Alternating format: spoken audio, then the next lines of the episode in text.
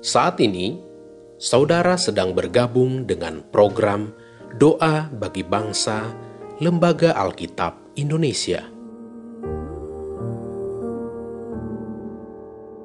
Doakan, wartakan, donasikan melalui linktr.ee/alkitab. Bapak, Ibu, dan anak-anak yang terkasih di dalam Tuhan, sebelum kita berdoa terlebih dahulu kita dengarkan firman Tuhan yang terambil dari Yesaya empat puluh enam ayat empat. Sampai masa tuamu aku tetap dia, dan sampai masa putih rambutmu aku menggendong kamu. Aku telah melakukannya dan mau menanggung kamu terus.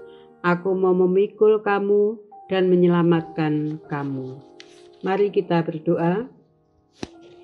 Ya Allah Bapa yang bertahta dalam kerajaan surga, kami bersyukur atas kebaikan dan kemurahan Tuhan bagi kami anak-anak-Mu. Hingga saat ini kami berada dalam perlindungan dan kasih-Mu. Kami berdoa untuk bangsa dan negara kami, Negara Kesatuan Republik Indonesia. Tuhan, berkati Bapak Presiden dan Wakil Presiden, serta para menteri, para pejabat daerah. Karuniakan hikmat dan bijaksana dalam menjalankan pemerintahan, supaya menjadi berkat bagi seluruh rakyat Indonesia. Kami berdoa agar pandemi ini segera berakhir, supaya perekonomian pulih dan berjalan lancar, sehingga terjadi peningkatan perekonomian di segala bidang. Ya Tuhan yang penuh kasih dan kemurahan, kami berdoa untuk gerejamu di seluruh bumi, juga gerejamu di Indonesia. Tuntunlah umatmu di masa pandemi yang berkepanjangan ini, agar kami selalu setia dan beribadah kepadamu, serta memuliakan namamu.